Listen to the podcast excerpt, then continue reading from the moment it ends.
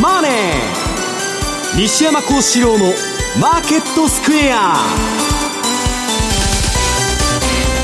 こんにちは西山孝四郎と。こんにちはマネースクエア比嘉宏と。こんにちはアシスタントの若林理香です。ここからの時間はザ・マネーフライデー西山孝四郎のマーケットスクエアをお送りしていきます。さあ今日4月22日ですが現在日経平均株価マイナス441円ということで2万7000現在2万7112円という。441円。そうですね。福永さんが相場の熱気でね、えええ、このスタジオが暑いと今40度ぐらいあるんですけど 体感で、はい、一体どうなってんだと今日は夏みたいじゃねえかと。暑いです今日。でこの前も一回そういう時が何日かあったんですけど、はいはい、いきなり冬みたいになってですね。また夏みたいでもあの相場と一緒でですね、はい、方向性が見えんぞと、うん、でまあ円安も飛ばしてバーッと来たんですけどね、えーまあ、ちょっとまあネタ不足になったというか、まあ、ややスピード調整ということになってるんですけど、まあ、それにしても何が出てもね、日銀の政策が変わらん限りは、まあ、そんなに落ちないという相変わらずの流れが続いてるんですけど、今日はね、はい、まあ、円の8年サイクルとか逆算損だとか、チャート上のこととか、あるいはね、日本はなんでこういうね、えー、世界の政策と全く逆のことをやってるのかと。いうことをちょっとお話ししたいんですけど、あとはまあ、あの、えー、っと、ロシア・ウクライナ戦争もですね、どうもまあ、ロシアがね、はい、一部制圧して、うんぬんということになっとるんですけど、まあ、これも終わりが見えないと。で、まあ、もしね、プーチン負けたら何するか分かりませんでと、えー、いう話をね、ちょっとまあしてみようかなと思うんですけどね。なんか寒くなりそうなネタじゃないですか、また寒くなりそうなネタ懐があの寒いからちょうどバランスがいいじゃないですか、比嘉さん、今日は暑くてもね。ね、今、為替の話もありましたが、比嘉さん、まあ、今週、本当に今週もという感じですが、盛り上がりがあったドル円なんですが、現在は128円台の前半、さっき127円台後半をつける場面もあったみたいで、そうですね、今週はもう、終初飛ばしてましたよね、えー、いきなり129円の40ぐらいまで来て、はい、あ130って本当、あっさり抜けちゃうのかななんて思ってましたけど。うんまあ、そこからちょっとあの G20 とか、はい、えー、あったりだとかあとまあ、あの日米の財務省会合、会談が開かれるというような話もあってですね、はい、割とまあそこで少し一旦調整の動き、まあ後で話しますけど、はい、あの債券市場も1回2.9とかまで行きながらまた下がってっていうところで、うん、まあ、あのこれまでよくよく見るとですよ、はいまあ何日連続陽線だったのかなと冷やしてみてもですねそう、ね,、いう動きが続いてたんでやはりそこで一旦ちょっと調整らしい動きにはなってるかな。ただそうは言いながらも下は硬いよねっていう印象ですかね。あの一部メディアが伝えたところによると政府関係者の話として日米え日米の財務省会談で協調介入についても議論したというふうに報じられたということで。これねまた関係者っていうところがミソだなと思っててしかも報道してるのが協調介入ってアメリカインフレなのにね今ドル安にしてどうすんだよっていう話でしょ、うまあ、議論したという。なおかつそれがね一部本当に TBS さんかなんかの報道みたいですね。あそうですね、ね、日本のメディア、ね、面白いのが、なんかあの鈴木さんがイエレンにね、円は安いということを説明したと数字を上げて、えー、はい、イエレン知っとるに決まってるじゃないですか？ええええって感じでしょうね。まあ、なんか知らないけど、昔と違ってね、比嘉さん。重量級の人物がいなくなっちゃったんで、そういうイベントはね、もう完全にしらけとるんですよいや、それよりもね、だからその鈴木財務大臣にしろね、黒田さんにしろ、為替ファンダメンタルズを反映してるって言ってるんですよっていう、うん、そこだったらじゃあもう円安じゃん反映してるじゃないですか日本が落ちぶれてこと それ暗に認めるといういやだからそれをまたそういうふうなねちょっと発言でまた円売りを誘ってしまうというようなところも。円安にしたいんでしょだから。で黒田さんは物価目標2%達成してね公約通りやめていくと 最初は2年で達成するって言っとったんですけど、もう何年経つまあ、ものすごい時間かかりましたけどね、いや、まだまだ継続中ですからね、終わってないですからね、うんうん、それであの公約を果たすんですよ。まあ、どちらにしてもあの喋らなければ、コメントしなければしないで、はい、容認したのかっていうふうに言われるし。下手に喋ると余計ななんか言葉遣いになっちゃってまたボロが出ちゃうしみたいな、なんとなくでも沈黙は金なのかな金がどんどん減ってるんですからいいじゃないですか政府は。比嘉さんが困ってるだけですよ、まあ、そのあたりのことを何か話すのかということでも個人投資家も困ってるはずです。いや個人投資家は外物やってる人は円安で全部儲かってる、はい、でもねあんたよく考えてみとお前の持ってる円はそのもんどんどん劣化してんだぞと。だから錯覚しちゃうんですよ、ね、投資の成績で儲かってんだけど資産のほとんどをね円で持ってる人ばっかりなんだから、はい、そのもんガーって落ちていって結局ニュートラルじゃないかと、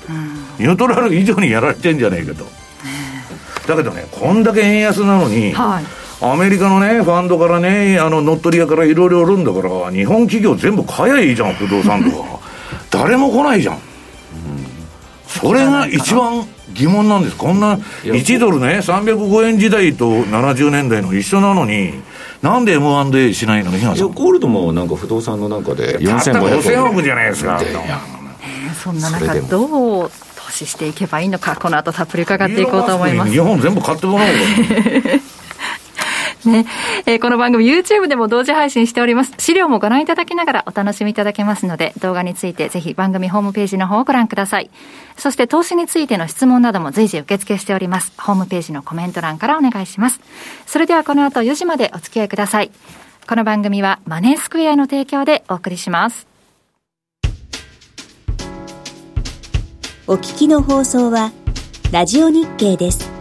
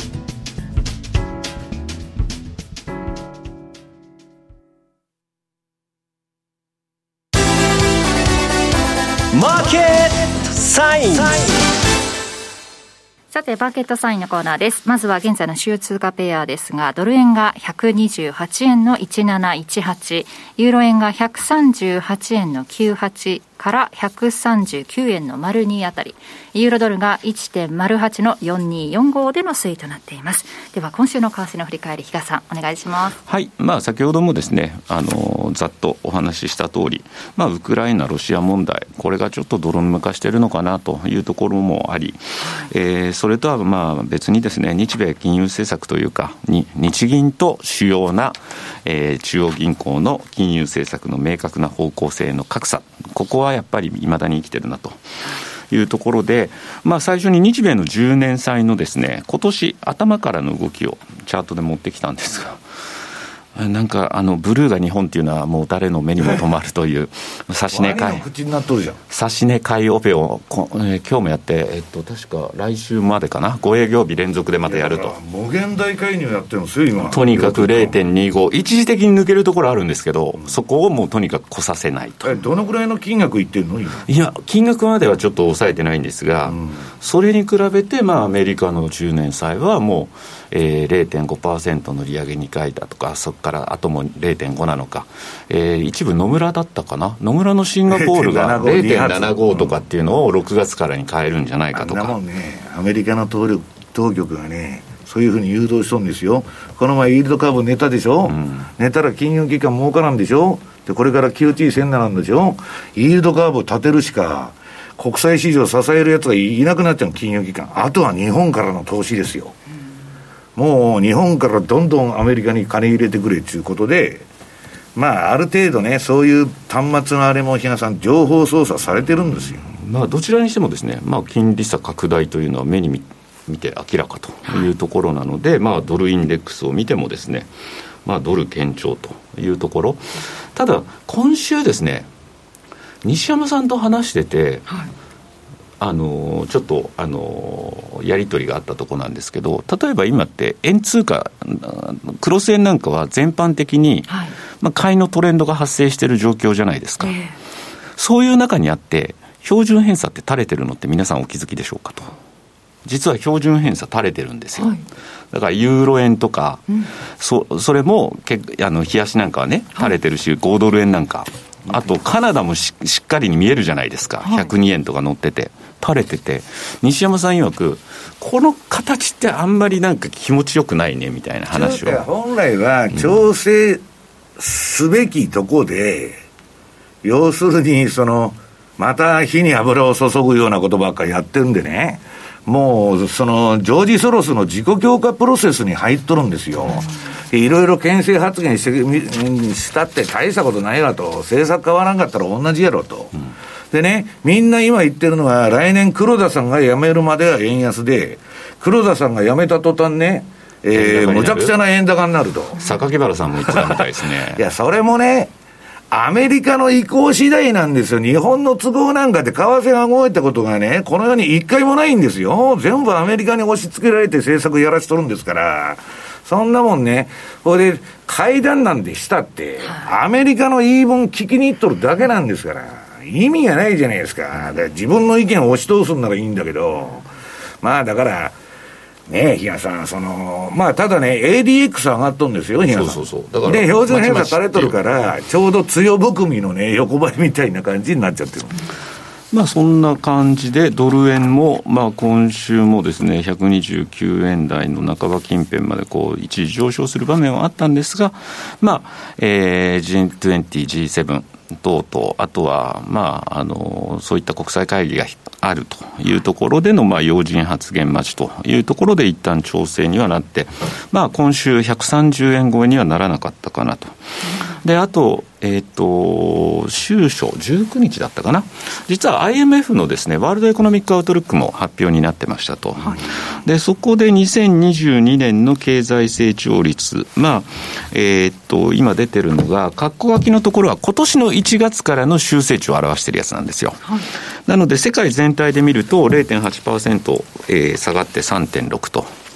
で、まあ、アメリカ3.7で0.3%の、えー、まあ、えー、下方修正。というところなんですが、まあ、ユーロがね、下げ幅が大きいっていうのは、ロシア・ウクライナ問題というところ。で分かりやすいかなと思う一方で、日本もですね、結構やっぱり下げられてるな、下方修正されてるなと。日本はね、ロシアも聞いとるんだけど、あの中国のロックダウンが効いて、うん今、いろんな会社大変らしいですよ。中中国比率がそんな高くなくても、やっぱ物が手に入らないと、結構困ってるっつって。でその中国が4.4で0.4%しか修正されてなくて実はですね昨日 IMF の副専務理事だった古澤さんとちょっとインタビューを動画撮ったんで今日の夕方以降に M2TV に上がると思うんですけど、はい、話聞いたところある程度この、えっと、上海のロックダウンも一応想定しての数値だったと。ただ今、大体3.7億人ぐらいがその影響を受けてると、えーはい、まあ、日本の人口のざっと言って3倍以上ですよね。中国みたいにね、15億もおる国っていうのはね、2桁成長せなやってけんのですよ、4.4%じゃ、いやさん、本当。で、一部ですね、野村がやっぱり言ってたのが、うん、3.9%成長ぐらいに下がるんじゃないかみたいな話も出てきてるので、このあたり、また中国経済に対する影響がだって今、どこで終わるか分かんないですよね、かえってこの感染は広がってるというニュースの方が伝わってきてます、これね、この前、議論してたんだけど、こんなもん何パーセント成長しちゃったししてたってね、こんな名目の数字なんですよ、うん、これ、インフレ調整したら、みんなもう、世界中景気後退で入っとんだって、そりゃそうですよね、成長がインフレに追いついてないんだから。まあそう考えると、ちょっとこれ、ここからのですね、またその影響度、中国発っていうのは、ある程度意識しておく必要があるんじゃないかなと。まあ2週前にもね、ちょっと GDP が気になりますねというのは、この番組でもお話ししたんですけど、まあ、どちらにしてもですね、あこれは最後のコーナーで使おうとしてた資料ですね。まあいいんですけど。アジア下げてますしね。そうなんです。で、ちょっとね、株の動きもね、あのちょっと上海のあたりもやっぱりおおかしくなってきてる感じがあるので、えー、まあ、このあたりによる影響で、まもなく。中国はさ、でも習近平がね、江沢民派の上海派がね、儲けてわしら全然儲からんと。で、あえてアリババとかあんなもん締めとるわけだから、まあ自作自演っつったら下げとってもね、まあ、無理に締めたっていう感じでしょ、これ。いや、だからどちらにしてもですね、中国の場合って、じゃあ、ここからじゃあ、ロックダウン解除されましたと。さあみんな24時間体制でいくぞみたいな感じで、もうあのやれないことはない国だと思うんですが、あれだけの民がいる国なので、ただ、終わらないことにはそれもスタートしない、どこまでそれがまあだからなんか、利下げと、そのきあのなんだっけ、ばらまきでちょっと乗り切るみたいなこと言っとるじゃないですか。だそれだけで果たして、またいけるのかどうなのか、微妙かなというところでは、ちょっと中国経済にやっぱりここから注目していく必要があるのかなというふうには、うん、あの個人的には思ってるというところですかね。まあ、一過性と見ている企業が結構、決算発表なんかでも多かったですけれども、それをちょっと修正しなきゃいけないような状況になってくるかも日本なんかはね、むしろロシアなんてどうでもいいんだと、ウクライナとか。中国のロックダウンの方が、わしら儲からんで困っとるんやっちゅう人ばっかりなんですよ。だからもう完全に中国経済に日本はビルトインされてるってことですよね。その物流というところでもね、港が止まっちゃってっていうのはね、結構深刻みたいですもんね。ねはいさあ、そして西山さんの方からは、円の8年サイクルとドル円の逆算損、小出しにマイルドなヘリマネ、ヘリコプターマネーですね、ヘリマネをやってくれという、アメリカとイギリス IMF の要望。はい。はい。まあ、あのー、日本はね、まあこれ繰り返しになるんですけど、2ページ。まあ借金が多すぎるんですよ。両立て経済で膨らむだけ資産も負債も膨らましたと。うんで、まあ、資産なんちゅうのはね、売れないようなね、ものがほとんどで、で、これね、えっと、問題は、えー、これなんだ、世界地図のね、一番まあ200、この前238%だった。で、今、直近のこのビジュアルキャピタリストのね、えー、真ん中見ると真ん中に日本が位置してて、はい、えっと、256%。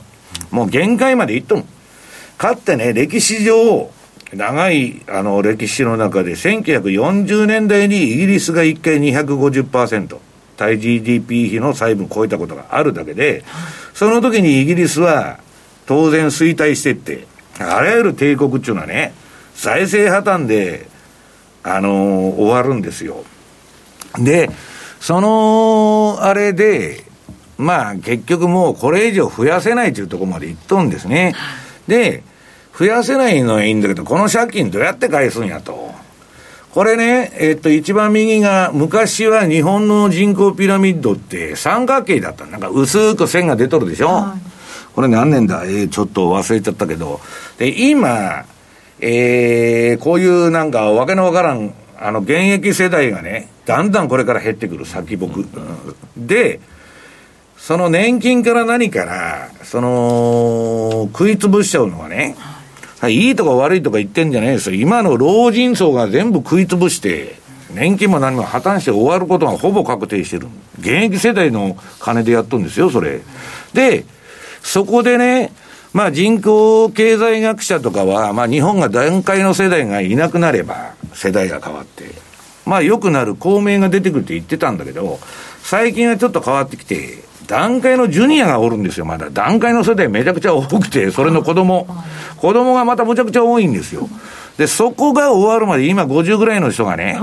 まあみんな亡くなった頃には、日本もね、えー、ちょっとじ、あのー、良くなるんじゃないかっていう話もあるんですよ。だから、少子化は問題ないんですけど、高齢化が問題なんですよ、日本の場合ね。まあ、もともとこんな小さいとこにね、1億何千万もおるのがね、まあ、あの、あれなんですけど、これで、結局ね、この1220兆円の借金を減らさないとダメだと、破綻しちゃうじゃないかと。で、財務省のね、頭のいい人たちもね、どうやってこれね、借金埋めていくんだと。で、それはいつでも言ってますようにね、えー、GDP の2%成長を30年複利でつ続けていって、返していくと。まあ、気の長い話ですよね。30年先、若林さんまで生きてると思うけど、日野さんと私らはもう、あの、この世にいなくなってるから、日本がどうなってるのか分かんないと。で、はい、えー、なんだ、それか、インフレでね、ね、吉野家の牛丼を、ね、並盛りで3000円だと。5000円だと。い。うふうにしたら、まあ日本の借金っていうのは一気に圧縮されるわけですよ。まあ私はね、やがて吉野家の並盛りの牛丼が1000円になる日が来るかもわからないと。いうふうに見てるんですけど、で、これはね、なんでこんな無茶苦茶なことやっとるんだと。いう話になるわけですよ。で、国民からしたら、比嘉さんがさっきから言ってるようにね、こんな円の価値どんどんどんどん落として、ね、要するに政府の借金は減るんですよ、インフレ分。圧縮で、コーラ1本700円ですと。それ減るんだけど、日本人の預金をた、預金は激減しちゃう、あの、現金の価値は激減しちゃうんですよ。こんなね、国民の預金を連帯保証人としてインフレ政策やっとると。めちゃくちゃなんだけど、これはね、実は外から言われとるんですよ。で、4ページ。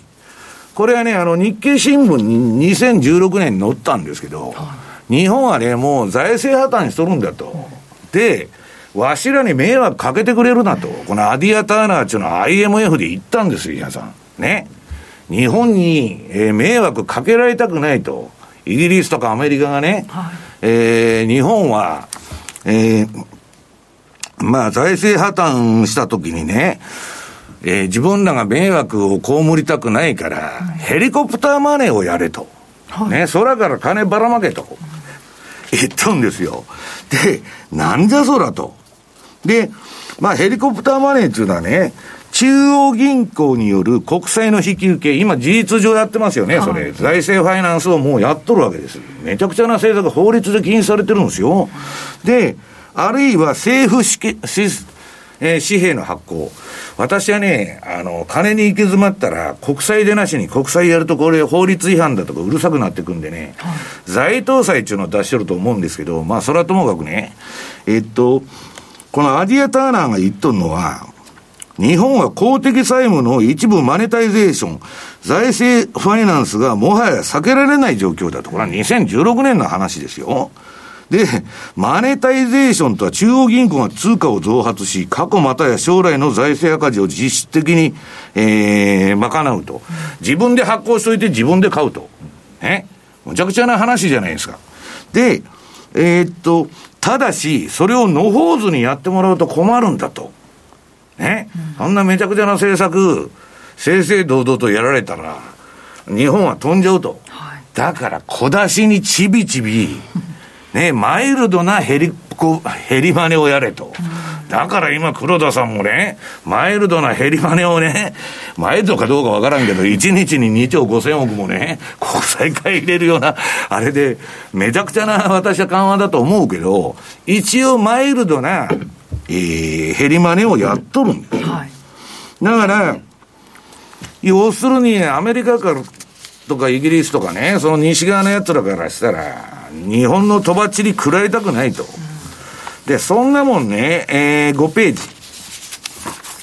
政治家がね、そんな財、あの、借金減らそうなんてことやるわけねだってばらまくためにね、地方からね、えー、土建屋から不動産屋から全部出てきとるんですよ、代表で利益誘導の。はい、予算減らされたらね、選挙区帰って、お前アホか言われてしまいじゃないですか。ね。ただの人ですよ、選挙落ちたら。減らそうとするわけがないでしょう、比嘉さん。そしたら、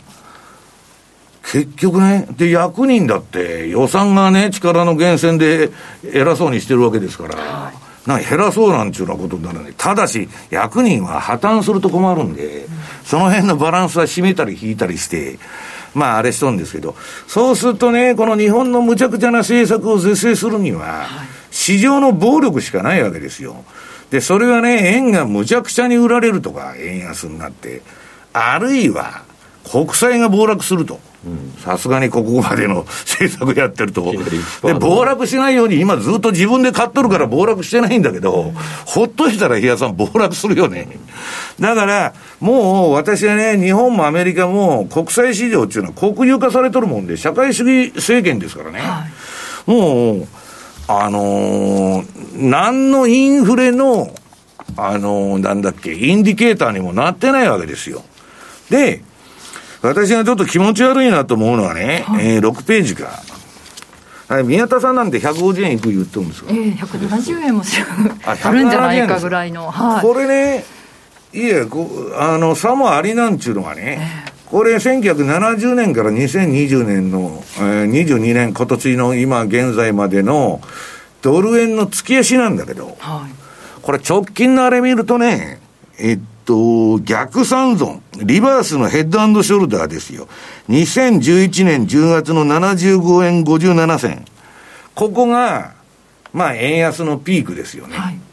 で、これ、両肩できてて、このままスコーンといったらね、はい、まあ、逆三尊パターンなら、まあ、147円の、あの、98年のね、6月の147円63をやりに行くのが、まあ、チャート的な絵面から見たらですよ、はい、まあ、そうじゃないのと、うん、私はそれで相場張るわけじゃないけど、あの、自分のテクニカルでやるだけなんですけどね、このパターン見てたらそれがあってもおかしくないと。で、7ページ。これはね、えー、リーマンショックで、えー、っと、ドル円の円キャリーとか巻き戻されて、はいえー、野田政権の時に2011年10月、75円57銭中、円高のピークですね。うん、ドーンと落ちたん、ドル円が。はい、で、そっから、そこでボトムつけて、一波が、えー、この75円57から、2015年6月の125円85。はい、これが、まあ、エリオットでいう一波ですよ。はいで、そっからね、三角持ち合いで、まあ5年ほど遊び相場やっとったんですけど、それがね、2ですよ。この赤い線の落ちてるとこが2で。はい、で、今3波でしょ？で、3波っつったら、エリオットの3波っつったらね、1波より長いのが普通なんですよ。はい、だ1波は、えー、75円から125円まで上げとんだから、おおよそ50円上げとるんですよ。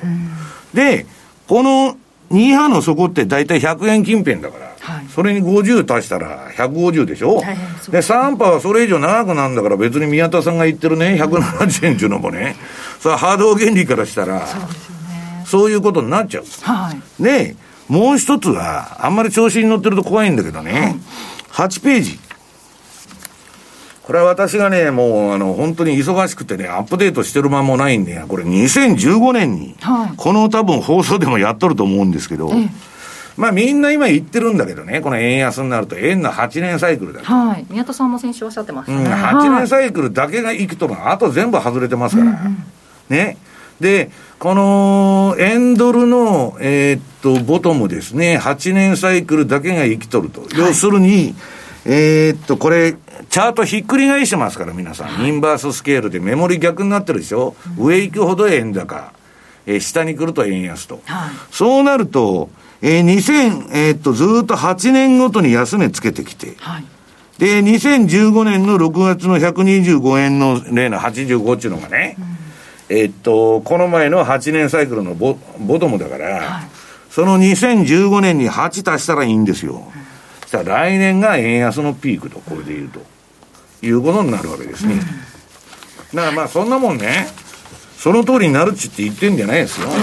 だけど、まあそういうふうな絵面に見えると。で、とりあえず黒田さんが辞めるまではね、永遠の鳩派なんですから、あの人は。で、物価目標を2%達成するためにね、今インフレにしてるわけですよ。はい、何も変わらないじゃないですか。そろそろ利手が近づいてます、ね、はい、はい、ということで以上マーケットサインでしたお聞きの放送はラジオ日経です。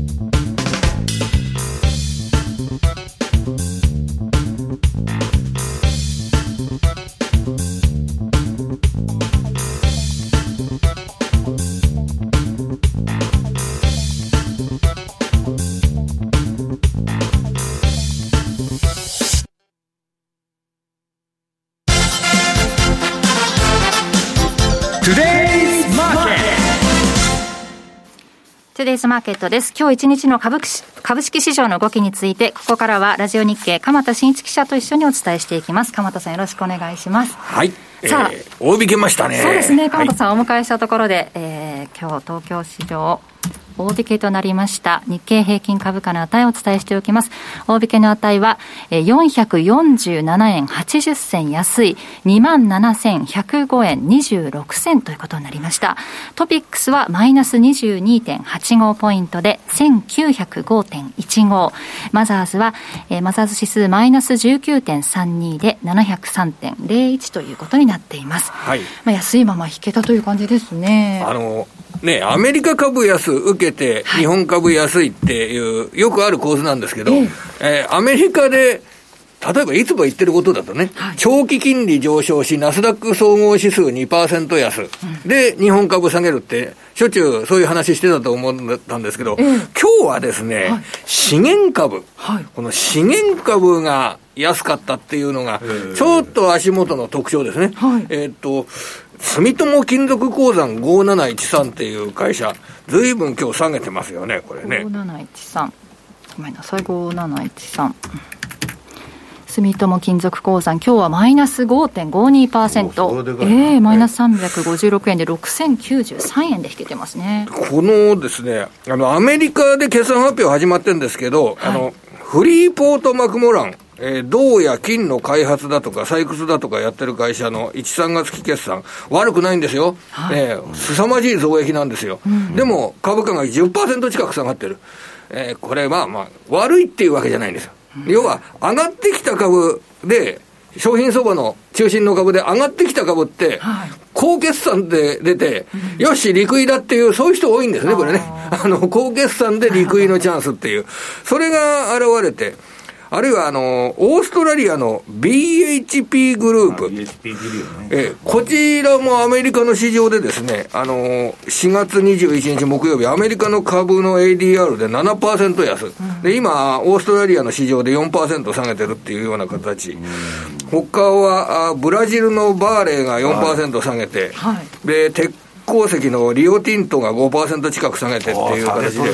結構これ、あの、ナスダックよりも資源株が下げるっていう。それ、鎌田さんが言った株ね、私、大暴落した時に、いつでも最初に株3万円柄なんですよ。あ、あの、公共事業出るから。はいはい。あの、景気が、世界の景気が悪くなるっていう時に、あの、株価、よく下がる株なんですよね、こういうのって。で、いや、あの、まあ、例えばリーマンショックみたいなのあるでしょ、うん、はいはい、ならどこも経済対策するじゃないですか、えー、だからそこでその資源株か鉱山株とか買っとくと、上がるというね。要はここの、これがちょっとですね、今日のちょっと気味の悪いところですね。うん、あの、もう、ベースになってるのが、その、フリーボードマクモランの決算発表で、陸位に過ぎないっていうことになれば、いいんですけれども。それ、世界景気が落ちていくと見てるんですか？あの、そこが踏み込んでいくようなところになるとちょっと厄介ですね。これが中国の経済が悪くなって。中国が悪いから。そうなると厄介ですね。そこが広がっていくっていうような状況だと厄介なんで、当面こちらのですね、あのーアメリカで下げた資源関連株、今晩、ちゃんとその10%下げたとこを買うような展開になるかどうかって、あの、当面のポイントに上げたいなと思ってます。はい。はいで、今日、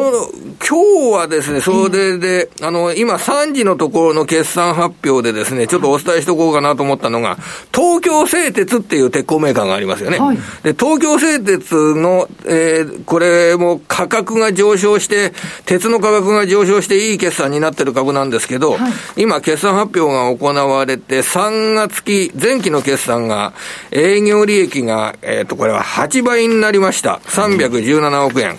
で、前期の一株利益が269円。はいえー、5423。今日30円安の東京製鉄は1200円割れの株価です。はい。1200, 1200円割れの株価で前期の一株利益270円。あんまり意味ないんでしょうかね。この鉄鋼株の PR 評価っていうと、すごくあの低くなっておりますけれどもね。はい、それで今年度の見通しは営業利益で5%減益、それで300億円。はいで、一株利益207円。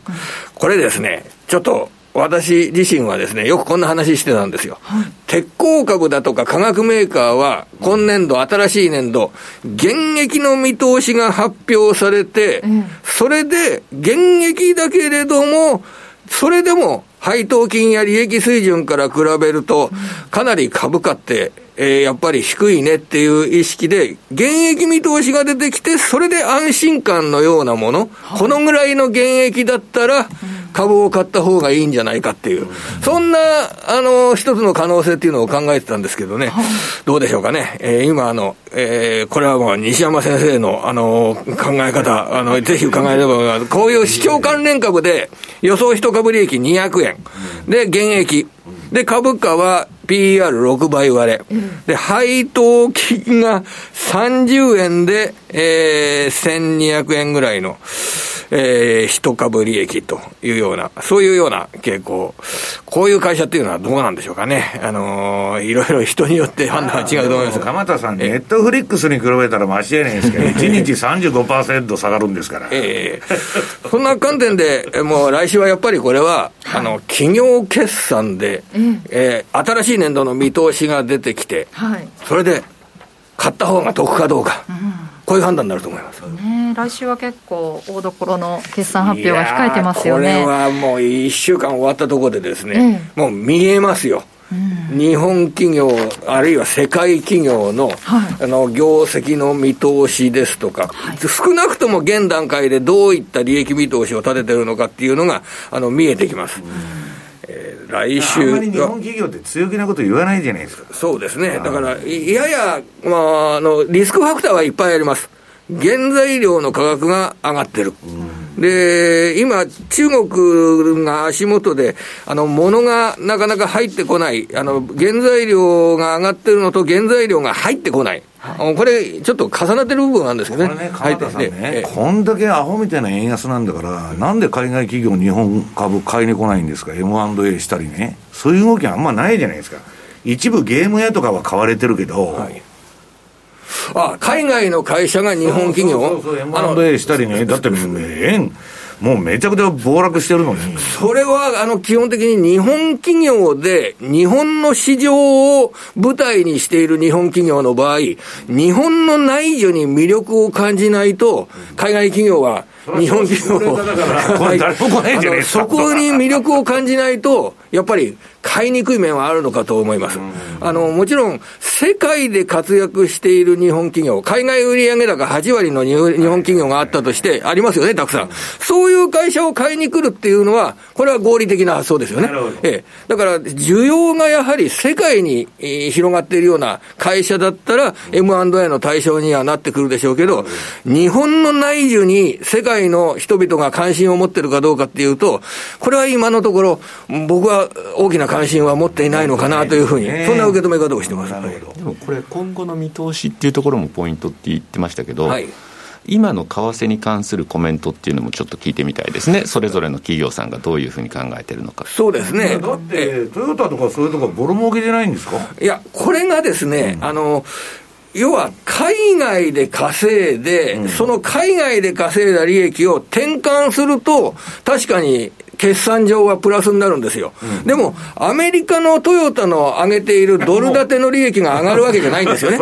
要するに向こうでも現地企業みたいになっちゃってるわけそうなんですよ。で、そうなると、それは企業の力ではないですよね。で、あえてそこ、そういうことですよ、ね、考えれば、日本で生産をしていて、円で生産をしていて、それをアメリカに持ってって、ドルの売上高を、コスト円が円で、ドルの売上高を稼ぐ会社だったら、これは評価できますね。なっちゃったんで、勝ってみたいな、もう円安効果なんかないってことですそうなんです。だから、現地の需要に合わせて、現地で生産するっていうことをやってるんで。ね、日銀はね、なんかその日本企業儲けさすために円安にしてるんだって言っとるんだけど、関係ねえじゃないですか。いや、日銀のおそらく円安っていうのは、そんなにもう許容できる範囲ではなくなったんじゃないかな日本の借金減らすために円安にしとるってことですか。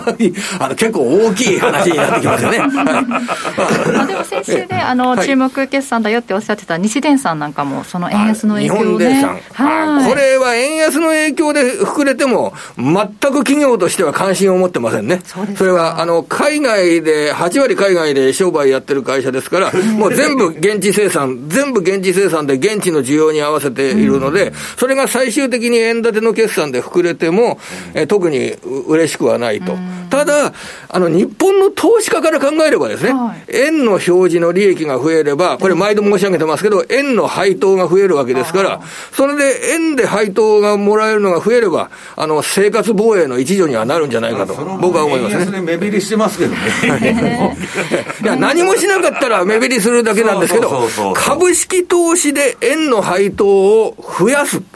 というようなことでいけば、あの株を持ってない人よりも持ってる人の方が得するってことですよね。ええ、それは、あの、僕は日本人の投資家の発想としてはですね、ぜひ広げていっていただきたいなというふうに感じております。まあ、だから現金だけしか持ってない人が一番損するような、あ円で現金で何も動かさないと、もうインフレの時代には確実にあの目減りしていきますよね。日本電産、さっきお話しあった売買代金、はい、今日は2位にランクインしてますけれども、はい、あの中国の影響もどうかなっていうお話されてましたけど中国についてはですね、ええ、あのひ一言、ここで言うと、一過性という捉え方をしてます。やっぱり、はい、ずっと、ずっとあの、ロックダウンしているわけではないだろうという形で、うん、今のロックダウンに伴う売上の低迷ですとか、そういったものは、一過性というような、うん、そういう位置づけをしてます。うん、あの、2週間、3週間前に安川電機がですね、決算を発表した時にも、えー、2週間前ですよね。はい、この時にも、あの、いずれ需要は戻るっていうような、あの、コメントしてたことを紹介したかと思いますが、えー、現段階で日本企業は中国の需要は確かに今マイナスになってる。うん、でも、いずれ戻る。はい、この観点では見てますよね。変な感じなんですよ。アメリカってもうね、マスク外して飛行機乗っとんですよ、みんな。なんで中国はロックダウンやってんだろう。まあ、これはあの要はゼロコロナ政策といったものを国家として掲げている以上、それを、えー、と覆すということになると、今までやってきた国家政策に誤りがあったということを認めなければならなくなってくるので、うん、そのその認めることができないのが、中国という国家の非常に難しいところですよね。ですよね。さあ、そして来週に向けてですが、注目の決算がたくさんあるということでしたが、特に注目している決算発表ありますか、はい、えー、木曜日、デンソーとアイシンのあのグルー自動車部品会社が決算を発表します。はい、新しい年度の自動車関連事業の売上の動向、えー、これ、まあ、円ベースになると、為替の影響なども出てきますけれども、その為替の影響でどのぐらい膨らんだか、為替の影響を抜きにして、実際の自動車の、あの、これから1年間のビジネスというのはどういう感覚で捉えられるのか、それが電装と愛信の決算見通し。同じように、その自動車部品会社ですと、京セラ村田といったところが、あの、木曜日に決算を発表します。もう、スマホや自動車、えー、それから通信用半導体ですとか、電子部品の需要のこれから1年の見通し。これが、京セラ村田の決算見通しからつかめてきます。そして、商船三井海運株。こちらも木曜日に決算発表。去年、膨大な配当金になりました。さあ、新しい年度の年間配当金はどのぐらいになるんだ？まあ、確かに減益見通しが商船三井発表された。でも配当水準はこんなに高いじゃないかということで、えー、トレーディングの、えー、材料、前向きな材料になるのかどうか。このあたり、もう非常に、えー、来週は決算発表と日本株物色、もう佳境に入ってきますね。木曜日はレーザーテック、そして年初来安値、連日で更新しているメルカリなんかも決算発表を予定していると。話題満載の日本株ということになるんじゃないですか。ね、上がるにしろ、下がるにしろということになりますけれども。アメリカでもその木曜日には、えー、ツイッター、アマゾン、アップル、インテル、これ、 GAFAM が揃ってもう来週決算発表が行われますからね、えー、このグロース株の動向、ちょっと今週はネットフリックスの状況からして、形勢が不利になったあのグロース株ですよ。ね、35%も1日下がっちゃうんですからね。35%っていうのは3分の2以下になっちゃうってことですから、まあ、あの、フェイスブックなんかもめちゃくちゃ株が今下がってるわけですけれども。だからそういうのが連発しとるじゃないですか。はい。ね、それで今日、要は来週のね、 GAFAM 決算と、えーあの、グロース株の動向、えー、まさかマイクロソフトの決算ってそんなに悪くならないはずなんですが。えー、あの、鎌田さん大丈夫ですよ。えー、ただ、その大丈夫だとみんなが思ってるマイクロソフトが、これが、ね、これが在宅リモート需要の大活況が、はげたということになって、マイクロソフトが悪い決算になったりしたら、これ、びっくりしますからね。すごくね、アップルとマイクロソフトは、世界にほぼ全投資家が持っとる銘柄ですから、それは波及効果はめちゃくちゃきますよ、そ、ね,、んなことそれで悪くなるはずないだろうというふうな観点で捉えられてると、えー、そこで万が一ちょっと傷がね、決算の中に出てくると、これは怖いですよね、はい、えー、そうすると、これ以上円安にならないだろうっていう流れも変わるかもしれないですよね。日米の決算発表、はい、来週はちょっと注目かなと、はい、注目だと思います。はい、ではここで、えー、っと売買代金など固まったようなのでお伝えしておきます。えー、東証プライム、えー、売買高が9億7940万株、売買代金は2兆3877万、えー、7億7300万円。そして値上がり銘柄数が全体の14.3%、263。値下がり銘柄数は全体の83.5%で1536ということになっています。え、そして商品についても金直近の国内の金先物1グラムの値、えー、1グラム現在8018円マイナス10円で、え、マイナス0.12%直近の東京原油先物1キロリットルあたり7万7600円でマイナス400円マイナス1.77%ということになっています。ということでここまで鎌田さんにお話伺いました。どうもありがとうございました。ありがとうございました。さあそしてアメリカの決算もは注目だということでしたがここからは西山さんに今週のアメリカ市場の見方。はい。はい。まああの今喋ってたあのネットフリックスの話をするんですけどね。はいすごい。いや、すげえなと、えっとね、これ、13ページ。ええ。まあまあ、ネットフリックス、まあ私も入ってるんですけど、私、あの、会員やめてませんからね。もう本当にコロナ禍では皆さん入りましたもんね。今、一回入るとね、アカウントまあ5つ使えて、はいはい、で、同時に接続してなかったら、まあいろんな人が見て、まあ不正利用してるっていう人がかなり多いらしいんですよ。はい、家族で使ったり、ね、うん、まあそれはそうなんだけど、あの、うん、鎌田さんが言うようにね、まあちょっと企業としては飽和状態に達したと。いうことで、で、まあ、この2年間コロナでね、家で遊んでた人が多いんで、みんなネットフリックス見とったんですけど、仕事せんと、在宅勤務でネットフリックス見とったわけですよ。で、それが解約が結構来たということで、まあ、びっくらこいたと。で、まあ、その、まあ、1日に35%安と。えー、時価総額で6.9兆円が吹っ飛んだと。なんじゃこらと。で、そのネットフリックスの冷やしがその横に出てんですけど、まあこれもう下がる前から売りトレンド相場になってんですけどね。はい、まあ落ち方がナイアガラの竹じゃないですけど、窓開けでね、いきなりこんなん来られたらたまらんぞと。まあボクシングで言ったら踏み込んだとこカウンターパンチもらったと。いうようなね、すごい下げ方なんですよ。で、えー、14ページ。まあ、あの、著名投資家でもアックマンっていうのはおるんですけど、まあもう全部ぶん投げたって言っとんですよ。で、損失はなんと、1銘柄で500億円と。まあ、昔と違ってだいぶ桁が飛んでる時代なんですけどね。いや、だから、500億円損するまで持っとったってことは、さっきの鎌田さんの話じゃないけど、大丈夫だと思ってたわけですよ。で、不意打ち食らってるわけでしょで、週足はもっとトレンドが明確で、こんなもんもう、あの、売りっぱなしみたいなチャートになってるわけ。で、これネットフリックスって言ったらファングの一角ですよ。だから、ちょっと気持ち悪いなと。で、15ページ。こっちが月足なんだけど、まあ、それまでにバブルしすぎとるわけですね、はっきり言って。どんだけ上がっとんやつぐらい上がって、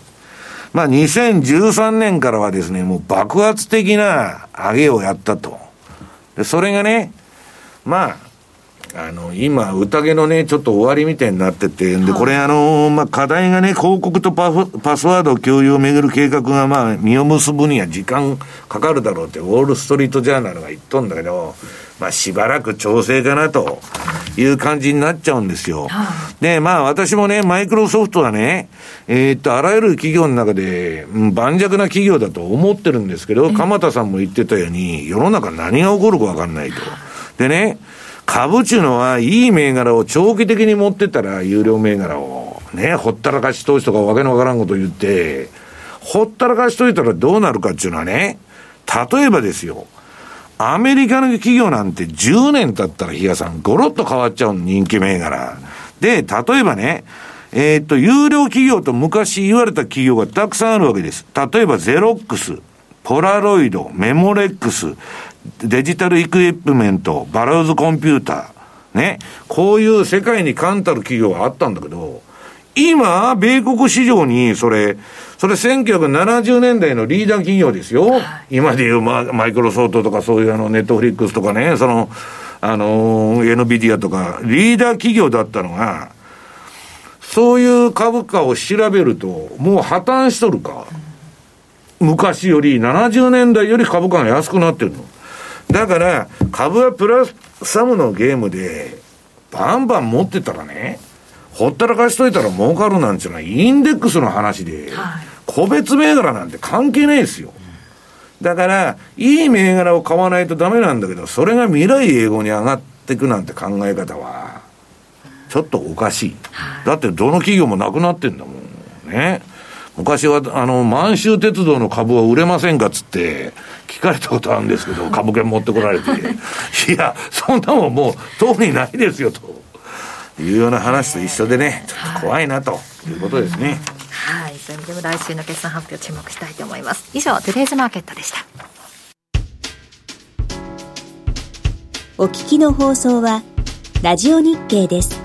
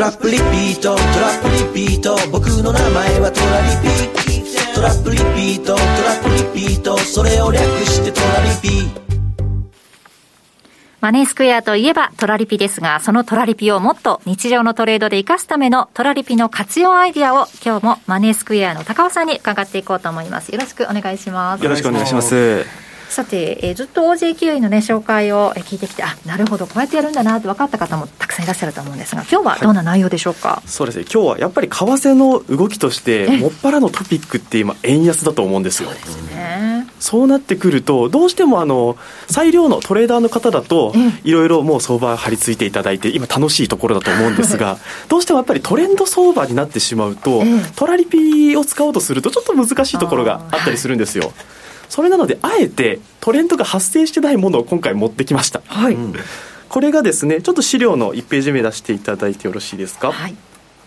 これが今回ユーロポンドですね、はい、持ってきたんですけれども、えー、これユーロポンドという通貨ペアですね、まあ、OG9 みたいなところで、まあ、お隣さん同士といったところですね、はい、ユーロと、えー、イギリスといったところの通貨ペアになってますと、はい、でやっぱりそのポンドが絡んでくると、えー、やっぱり通常のうん、あのイメージだとかなり大きく動くんじゃなかろうかとかそういったところ思うんですけれど、意外とユーロポンドって動かないんですよ。へえ。じゃあまポンドってよく西山さんがね言ってるんで動きが激しいイメージがありますけど。本当はね、えー、本当に激しいと思うんですけど、はい、カウンターパーティーが何によるかによって違いがあるっていう例かもしれないです。あのーユーロはね、あの無能なラガルドさんが中央銀行の総裁やってんで、えいつまでたっても金利上げんやないかっていう話になっとるんだけど、さすがにインフレ率はね、アメリカよりひどくなるって言われてるんですよ。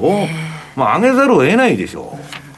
だから、まあ、ほんで、イギリスもすごいインフレなんで、今。そう、だからもう、これも連続利上げでしょ。まあ、連続利上げだし、0.75もやれやとか、そういう話にもなってきてんで、はい、まあ、金融政策の方向性としては、うん、そのドル円みたいなことはないんで、なるほど。そうですよね。めちゃくちゃなね、そのトレンドが出るということは、まあ、まあ、まあ、あんまりまあ普通は考えにくい。だから ECB の副総裁かなんかがね、7月にも利上げみたいな、うん、なんかそんな発言もあったりしてましたよね。ブンデスバンクなんかそう思ってんだけど、ラガルドさんがうだうだ言って、なかなかやらないんでね、そ、ね、こに一末の不安はあるんだけど。うん。はい、それではちょっとあの、えー、2枚目のチャートの方を見ていきながらお話の方できればと思うんですけれども、はい、足元はどんな動きしてるんでしょうか？週足ですね。そうですね。週足チャートでちょっと戦略リストの今回マルチレンジ戦略のものを持ってきているので、はい、青にくくってある部分が実際に仕掛ける売りトラリピのレンジといったところで今回 OG キウイとかだと買いもあって売りもあってといったところだったんですけども、はい、売りオンリーですこっちは。この外れてる部分に関しては何も仕掛けないというかこうそうです、ね、売り買いはしないということですもんね。はい。売りオンリーっていうのはまあユーロを叩きまくると。そうです。はい。やっぱり金利面で見てもね。そうです。ね先ほどのお話も。ラガルド売りだよねだから。そうですね。いや決してそういう。ことはないんですけどね。そこまでは私たち想定してはやってないですよ。いや日野さんがいつでもラガルドは無能だって言ってますもんね。いやいや西山さん以外誰も言いませんでこう2021年の5月あたりからは本当じりじりと下げてちょうどね日がはまってますよね、はい、直近のやっぱり56年でいうと大きなレンジを作ってくれているところがあるんですけれども、えー、直近でいうと本当に1年ぐらいはこの範囲囲ったあたりぐらいの、まあ、加減あたりをちょっとうろちょろしてくれているといったところになるので、えー、本当にあの通貨の方向性としても円安とは無縁なので、はい、逆に言うとその面白くないかもしれないですけれども、うん、トラリピとしては非常に使いやすいと。なるほどはい、なのでやっぱりその普段お忙しい方とか、はい、あのなかなか相場張れないですよっていう方には逆にこういう地味な通貨ペアを選んでトラリピを選択していただくと面白いかなといったところですね、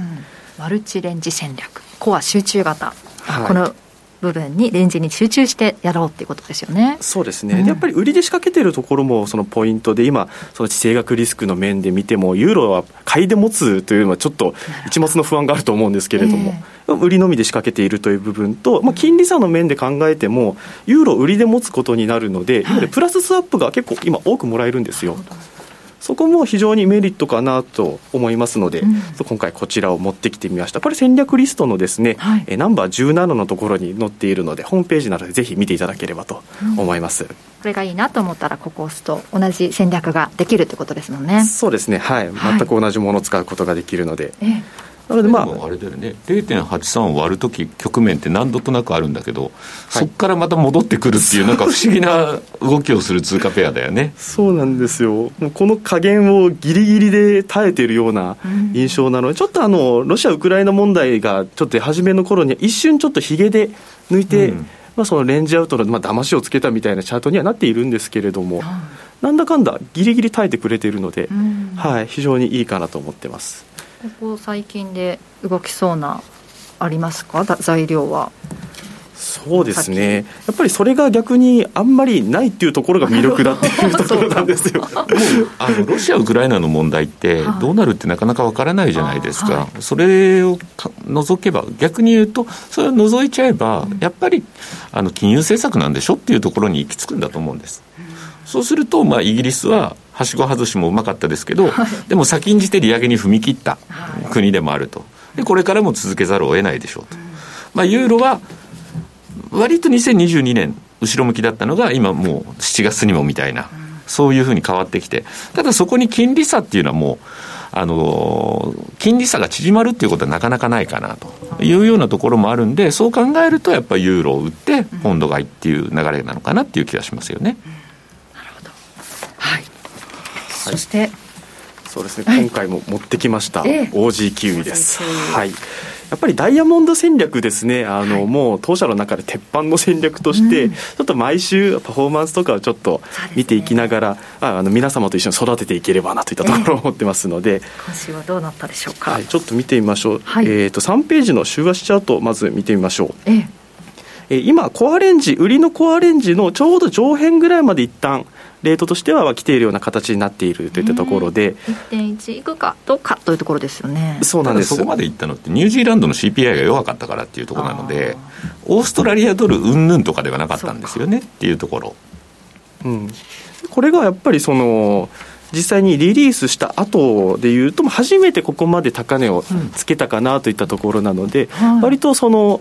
お客様にとってはあれこれちょっと行き過ぎなんじゃないかみたいな、まあ、先週に引き続き思っているところあると思うんですけれども、うん、やっぱりまあ週足チャート見ていただくと2020年とかでここよりも超えてる場面とか全然あったりするので、うん、そのあたりは今のところさほど警戒をするところではないかなといったところで考えてます、はい、ただねポジションがどうしても膨らんでるんで、えー、その分の評価損があの膨れてることでどうなの？大丈夫？みたいな声を確かに私たちの方にも届いてるというのはあるんですが、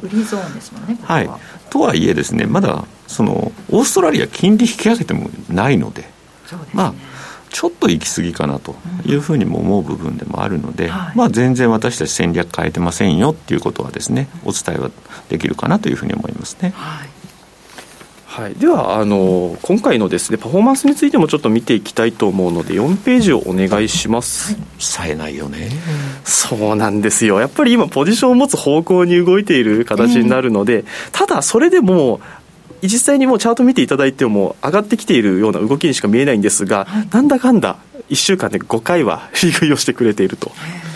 はい、やっぱりトラリピのいいところで、えーあの一方方向に動いているように見えても実は日ごとに細かい動きはしてくれているので、うん、まあ、ちょっと少ないですけれども、まあ、1日営業日ベースで考えると1回ペースぐらい平均といったところはせめて利食いはしてくれてますよといった結果になってます。はい、逆に今、ポジションをコアレンジの、えー、上辺部分まででつかめているようなところからになるので、はい、逆に言うと、ポジション持っている状態からの利食いが楽しみな状態にはなっていると。そうですよね、ここから下にずんといくと決済しまくるってことですもんね。そうなんです。一気に決済が回ってくるので、ここちょっと来週はプラス何回なってるかっていうのもね、はい、楽しみになりますね。来週以降だからまたちょっとしたイベントもありますんでね、えー、そこら辺は後でお話ししたいと思います。わかりました。はい、はい、大丈夫ですか高尾さんの方は、はい。ありがとうございます、うん、ということでこういってパフォーマンス結果を見てね皆さんで育てていくっていうのも楽しみの一つかなということ、えー、だと思います、えー、ここまで高尾さんありがとうございました。ありがとうございましたマネースクエア。マネースクエアといえば、特許取得のオリジナル注文トラリピ。マネースクエア FX だけでなく、マネースクエア CFD でもトラリピをご利用いただけます。今特に注目の株価指数は、今年2月に東京金融取引所で新規上場されたナスダック100。ナスダック100は、アマゾン、マイクロソフト、アップルをはじめ、テスラ、ネットフリックス、フェイスブックから社名を変更したメタなど、これからの時代を牽引する100の銘柄で構成されています。マネースクエア CFD で世界を代表する株価指数をトラリピ運用してみませんか？ナスダック100については特設ページで詳しくご案内しております。マネースクエア公式サイトよりご確認ください。また現在は新規講座開設キャンペーンを実施中です。まだ講座をお持ちでない方はぜひチェックしてみてください。マネースクエアではこれからもザ・マネー西山幸四郎のマーケットスクエアを通して投資家の皆様を応援いたします。毎日が財産になる株式会社マネースクエア金融商品取引業関東財務局長金賞番号第2797号。当社の取扱い商品は、投資元本以上の損失が生じる恐れがあります。契約締結前交付書面をよくご理解された上でお取引ください。お聞きの放送は、ラジオ日経です。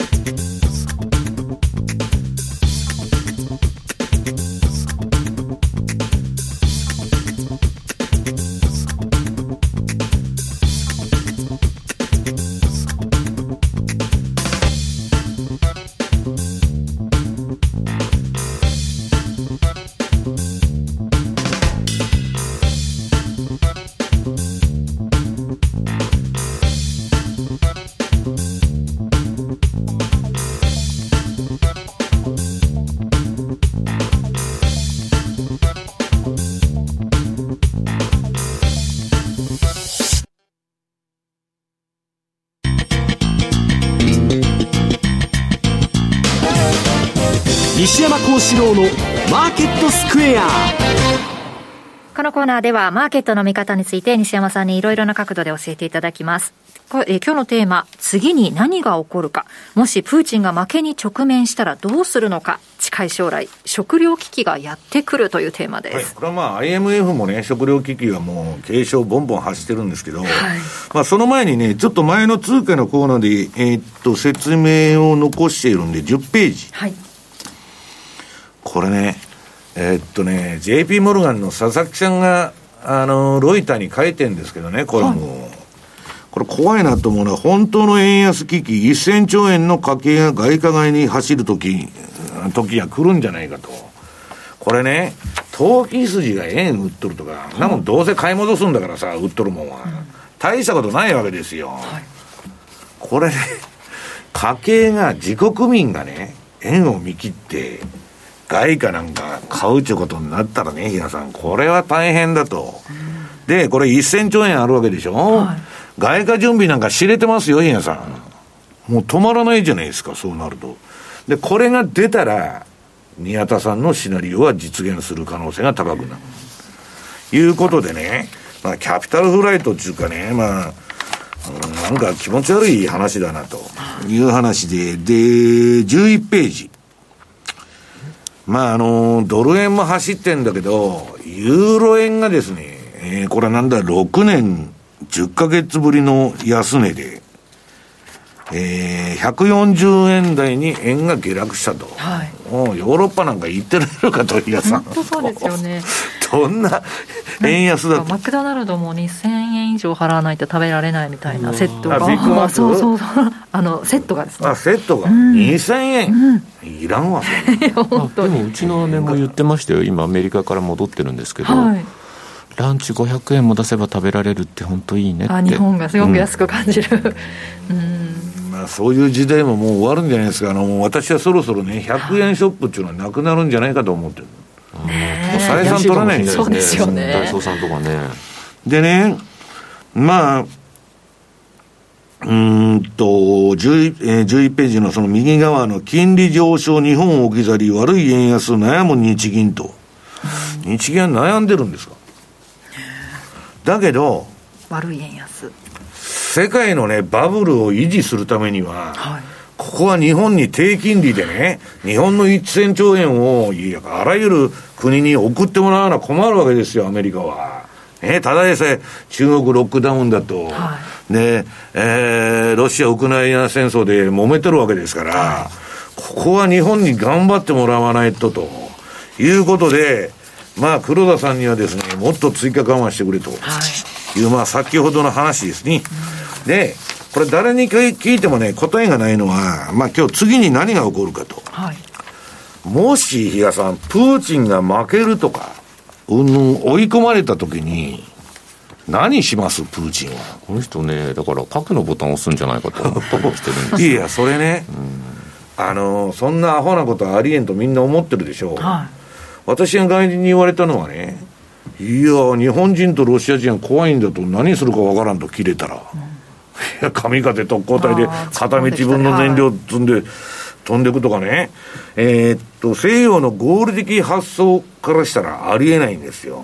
うん、あるいはまあ、イスラム原理主義のテロとかね、あれも損得感情じゃないんですよ。ね、損か得かで人間っていうのは行動するわけですよ。だけど、それを超えるものが人間にはたまにあるんですよ。プーチンはそういう人間なんです。損得感情でなくて、やられたらやり返すぞと。ね。いう話ですよ。で、ウクライナもね、もう戦力が全然違うわけですよ、ロシアと。だけど、粘って、まあ、アメリカとかが、まあ、やれやれっつって、煽られてですね、あの、ゼレンスキーも、もう困ってるんですけど、これさ、先が見えんじゃないですか。で、私はね、いろんな人の意見を聞いたんだけど、どう思いますかと。みんながわからんちゅうんだけど、ロシアはやるときにはやりますよ、という意見が圧倒的に多かった。そのやるときはやりますというのは、どいや、だから生物兵器でも核でも何するか分かりませんよ、という話でね。まあ、だから逆に言ったら、そんなに追い込んでいいのかと、そういう連中を。ね。で、ウクライナもね、女子供にまで銃を取れって言ってやっとるわけですよ。そんな政治家でいいのかと。いう話ですよ。だから愛国心を持つのは人間重要なんだけど、それをね、強制しちゃうと、なファシズムと何も変わらないじゃないですか。恐ろしい時代がやってきてると。で、今ね、レーダリオは世界最大のヘッジファンド率いてるレーダリオがね、まあ破壊力がはるかに高度。これは核のことを言っとるんですよ。あることを除けば、第一次世界大戦前に存在していた状況に恐ろしく似ていると。これは恐ろしい図式であると。で、今、大リオが注目してるのは G20 でね、はい、どういうロシアが扱いを受けるか。うん、もう、イエレンとかもむちゃくちゃやっとるじゃないですか。ね。まあ、だから、ろくなことにならんのじゃないかなと。で、19ページ。もう、まあ私もこの放送でずっと言ってきたんですけど、まあ世界秩序の変化に対応する準備をしておく必要があると。まあこれダリオが言っとるんですけど、この帝国のビッグサイクルはね、これまで散々申し上げてきました紙幣の大増刷と信用創造。この時代がインフレで終わったわけです。インフレによって終わったと。で、今、このロシア・ウクライナ戦争を皮切りに、えー、革命と戦争のフェーズに入ったと。これはね、少なくとも10年続く。今始まったばっかりだって誰も言っと。で、まあコロナを戦争としちゃうと、うん、まあ、少なくとも2030年までぐらいは続く運動なんですね。で、それで終わると思ったら大間違いで、その後にはさらに最悪のフェーズでね、はい、負債処理と、まあ最悪っていうか後始末ですね。はいまあ誰がするのかしませんけど、日本もその頃になるとね、まあ結構剛腕な政治家が出てきてそういうことやるんでしょう。負債処理と政治的なリストラ。まあ今のあのー、何、老人政権が駆逐されてですね、はい、まあちょっと新しい時代が来てもおかしくないと。で、まあそういう中でね、バイデンは、えー、NATO 拡大とか西側まとめてうまくやったと。今アメリカ大儲けなんですよ、ロシアも。ロシアは資源上がってね、ルーブルが全値戻ししたくらいですから。はあ、で、今度はアメリカは、えー、武器を撃って軍産のね、やつらウハウハなんですよ。で、えっと、この、と、経産省のね、あの、富士山が書いてる、なんだっけ、ロシア封じ込め、世界に浸透せず、3分の1の国がロシアに賛同と。これね、まあ人口で言ったら85%は反米なんですよ。反米っていうかロシア支持なんですよ。はまあ支持か、まあ中立と。インドと中国いますから。そうでね。で、これね、ゼレンスキーはね、まあ、この番組でも言ってきたように、あの、バイデン・ヌーランド劇場ですね、勝手に傀儡政権作って、えー、っと、助けのもいからず、いかずに戦争だけ煽ってると。はい、で、まあ、大衆演劇に、まあ、日本のメディアでは朝から晩までそういう番組をやってんだけど、お涙頂戴劇ですね。ウクライナかわいそうだと。まあ、そういうね、えー、感情的な話ばっかになってるんだけど、もう、世界の目はもうちょっと冷静で、あのアメリカでさえね、アメリカやってることがおかしいんじゃないかっていう意見がバンバン出てるのに、日本のテレビ番組でそんなこと言っとる人一人もいませんよ。はあまあそういうことでね、日本も変なもんにインブインボルブされてね、巻き込まれてね、戦争に連れてかれる可能性があるぞと、そんなことやってるとね。えー、それで、えー、昨日まあロシアはマリウポリを、まああのー、制圧したと。はい。出しとんだけど、ウクライナは知らんと。でまあ、そんなことはどうなってるのか、私も軍事評論家でないんでわからないんけど、はい、えー、21ページ。これね、小さい文字で読みにくいんだけど、マーク・ファーバーがね、レポートでいろんなこと書いとるんですよ。で、あの、みんなね、このプロパガンダに踊らされて、ブレインウォッシュされて、はい、ね、えー、プーチン悪いと、インフレは全部プーチンのせいだと、株が下がってもプーチンのせい、何があってもプーチンのせいだっつってやってるんだけど、冷静な人が多くてね、結構。まあ、ここに書いてあるんだけど、世界人口の86%はロシアに制裁を課さなかった国に住んどると、今。で、西側のね、アメリカを中心とする民主主義社会は、過去25年間で9カ国に侵攻して1100万人の民間人を殺していると。事実じゃないですか。で、今みたいなね、ロシア、ウクライナでアフガンとかね、イラクの時そんな報道してましたか？アメリカ悪いと。侵略してどう、何なんだと。で、核も出てこないんですよ、イラク入って。何にも知らん顔でしょ世の中っていうのは、報道されたことが真実になっとるっていうだけの話で、まあ実際はむちゃくちゃと。その中で22ページ。まあこれクレディ・スイスのね、えー、ゾルタン・ポズナーさんが言ってるんですけど、現在の通貨体制はね、もう終焉を迎えたと。これからね、えー、しばらくするとブレトンウッズ3が始まりますと。ね。それはまあ商品バスケット、通貨の無限発行ができないようにデジ、それがデジタル通貨であっても、昔は金本位制で、金と紐付けられたんで、財政的なね、めちゃくちゃな金のばらまきなんかできなかった。戦争でさえ金がなくなると終わるんですよ、いつでも金がなくなって。そういうね、えー、元に戻す、揺り戻しが来るということです。で、こんなね、えー、っと、恐ろしいね、この、えー、っと、チェルシーのロシアの、あのー、イギリスのね、サッカーチームのチェルシーのオーナー、資産没収でしょ？で、今、イエレンが言っとるのは、外貨準備も没収するっつって、まあ、ちょっと慎重にやらなきゃいけないって言ってるんですけど、はい、ええー、まあ、そういう状況になっとると。で、えー、23ページ。これはまあ、くどくどもう言いませんけど、時間があんまりないんでね。えっと、今、円建てでね、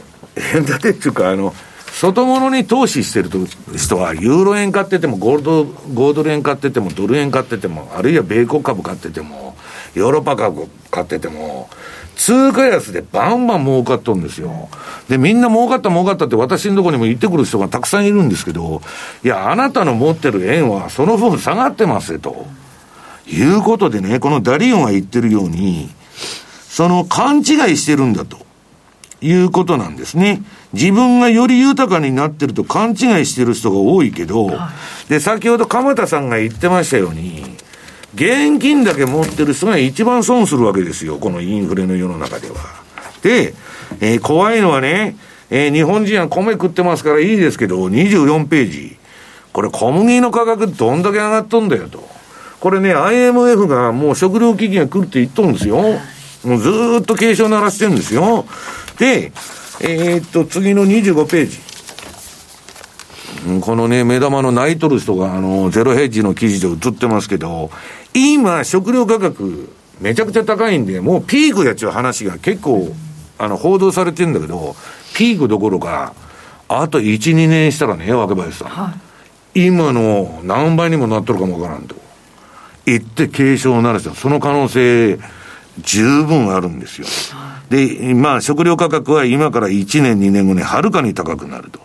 で、その隣がトウモロコシ最高値迫ると。まあ、トウモロコシ上がっとんですけどね、私はね、これトウモロコシから、あの、エタノールだっけ、あの、油取って、はい、もうブラジルとかも、石油が、えー、なんだ、足りんみたいな感じで、そう、トウモロコシで、やってたわけですよ、そのガソリンの代わりに。代替エネルギーです私はこんなことしたらいかんと。食い物がなくなるぞって言ってたの、こんなトウモロコシそんなに使っちゃったらね、牛の飼料に使ってるぐらいいいけど、やばいと。はい、で、まあ、そういうことで、どんどん上がっていくんじゃないかと。で、26ページ。これがまあ、トウモロコシの冷やしチャートなんですけどね、あの、シカゴの先物の。もう最高値取って、あ、最高値っていうか、あの、えー、前の高値抜いて、今ね、10年ぶりに、えー、8ドル突破したと。で、2019年9月にね、過去最高値があるんだけど、まあ、それはね、遅かれ早かれ抜いてくるだろうと言われてるわけです。で、その中で、まあ、為替の方もちょっと触れときますとですね、えー、27ページ。もうこれドル円先生に異常なしと。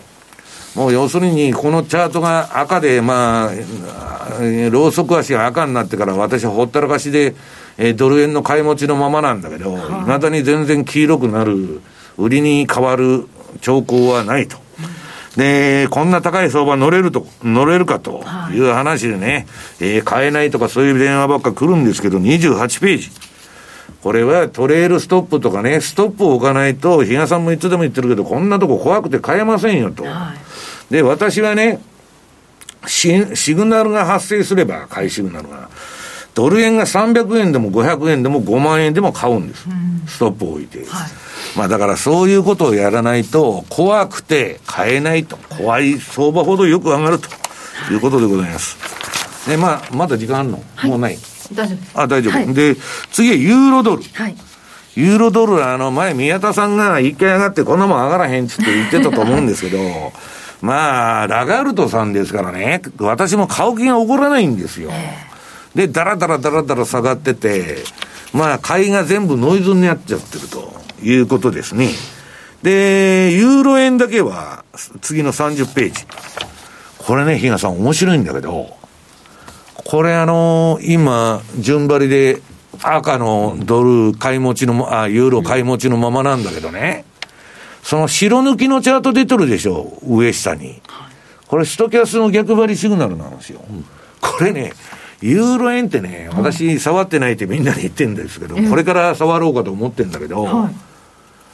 今までは逆張りやってた方が取れてる。相場の。で、今も買い持ちで乗っ取ったんだけどね、はい、えー、っと、今日、うん、昨日か、売り、あ、今日か、売りシグナルがちょっと点灯して、まだ消えるかもわからないけど、うん。要するに、まあトレンドがあんまり出出ない相場だったんですよ。他の通貨に比べると、まあドル円とかに比べると大したことないと。だけどこれからは、さすがにヨーロッパもね、めちゃくちゃね聞いたら、電話でインフレなんだって、アメリカよりひどいって。そりゃそうですよね。地政学食らってんだから、エネルギーから何から。だからまあもうちょっと跳ねるかもわからないんでね。まああれだけど、どっちにしたってね、日本はね、マイルドなヘリコプターマネー政策ですから、はい、まあ、この状況にね、変わりないけど、まあちょっと、もう来月になると sell in May の季節でゴールデンウィークにも入るんで、あんまりね、今方向性ないんでね、目先は。パンパンのポジション張ってると、はしご外されてもおかしくないということで、ストップだけは置いてやりましょうということですね。はい、以上西山孝四郎の FX マーケットスクエアでした。お聞きの放送はラジオ日経です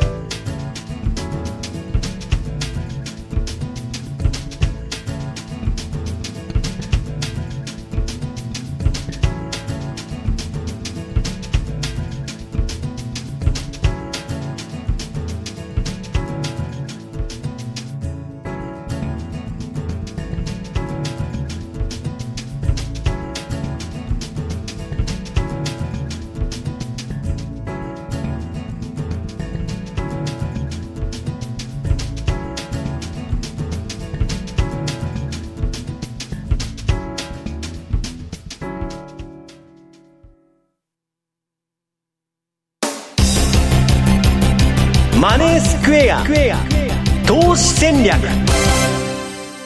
さて来週に向けての投資戦略を伺っていきます。伊賀さん何でしょうか？はい。来週って番組ないんですね、そうやね、もうゴールデンウィークに入っちゃうんで、あれなんですけど、はい、そうなんですね、で、まあ、そう考えたときに、まあ、来週、多分今、ね、今日あの日米の協調会議の話がなされたとかっていうので、少し話題になってるのかなという話を言うとっていうところはあるんですけど、おそらく日銀金融会合は何の、まあ、現状政策を維持というところ、うん、でそこでまあまあ財務省の管轄なんで、はい、為替に関して日銀が言うこともなく、えー、淡々とあの急激な、えー、変動は注視してるというようなところにとどまるのかなと。どころか、さん、単独もできるんですか？だって単独やったって意味ないじゃないですか、そんなのまた無駄、無駄打ちしたってしょうがないんですから、そういうのに金使わない。の無駄だと。いや、もうもったいなくてしょうがない。流れ変えるもんじゃないんですから、単独介入っていうのは。結構注目はされてるんですよね、今回の記者会見で、突っ込まれるんじゃないかまあそこは、あとは記者さんの腕次第じゃないですか。まあ、まあそう考えたときに、まあそっちも期待できないなというところで、まあ先ほど実はお話しした、まあちょっと中国も追っておく必要があるんじゃないかなというのが、あまりにも注目度が低いなというのをずっと思ってて、はい、まあ GDP もですね、まあ思ったよりもやっぱり伸びてないよねというのがありました。はい。さらにはですね、一応中国の上海株指数、これすみません、昨日までのデータでしか取ってきてないんですけど、なんかね、あんまりいい形じゃないなと。いや、全然いい形じゃないあんまりこう、私も最近までそんなに注目してはいなかったんですけど、今日改めてこのチャート作ってみて、今日先ほど5番も、5番少しはプラス、今も若干、今もそうですね、プラス0.09ですけど。なので、そういう意味では、やはりこのロックダウンうんぬんって、あまり注目されてないんだけど、そういうわけにもいかなくなってくるんじゃないかなと。プーチンのあれだって、誰ももう注目してない、飽きちゃって、ね、中国も気にしてない。いや、違うんですよ、だからそちら辺が縮小気味になってくると、ようやくこっちの方に目が向いてくる可能性があるのかなと。で、えっと、先ほどもちらっと言いました、ニュージーランドの CPI が今週発表になって、ちょっと今一つだったと。弱かったと、だからやはりもうそろそろピークなんで、利上げ、ここからあのちょっと控えられるんじゃないかというところで、まあ、あのそれと別には来週にオーストラリアの方の CPI が発表になりますと。い。うところで、ここのところやっぱりかなり、この消費者物価指数、オーストラリアも上がってるというところから、まあ、利上げというふうな話になってて、まあ、5月3日、実はゴールデンウィークのところで、えっ、ー、と、RBA の政策決定会合あるんですけど、うんオーストラリア中銀としては、この賃金の方もちょっと動向を見ておきたいというようなことを言ってて、これがだから来月の18日、四半期ごとにしか出ないデータなんですよ。なので、まあ、それを見るということになると、6月ということになるのかなと。何もなさそうで、まあ、考えたら、だからあとはちょっと中国絡みのネタで、少しやはりオーストラリアドル、このところ買われてるんだけれども、まあ、ちょっと材料としてなんかこう、ポジティブに買われてるような印象が全くないし、全く5月と8月ってちょっと5ドルダメなんじゃないの ?4 月なんだ、4月じゃなかったでしたっけ、8月が一番で、4月がその次だったと記憶してるんですけど、ただそう考えたときに、じゃあこのところの5ドル、ニュージーの5ドル買いっていうのは、やはり基本的には利上げに対する、えー、前倒し的な動きの方が要素としては強いのかなと。資源通貨みんな強いからね、今。まあね、それもあるんですけどね、あと、先ほどおっしゃってた穀物ですよね、オーストラリアはその部分もありますというところ、ただそれだけなので、まあそう考えると、OG はもともと金利差っていうのが一番の肝だねと。いう話をさせてもらってたので、まあ、若干そのあたりにね、調整という動きが入ってき来てもですね、何ら不思議じゃないのかなと。あとはだから今年、まあ5月の3、4、5が東京勢がいない時ですよね。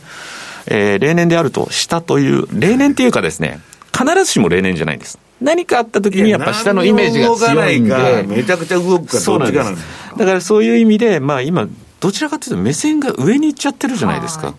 てことになると、普通に考えれば、上なの？というふうにも考えられる、特に炎天玉が出るわけではないので、その期間って。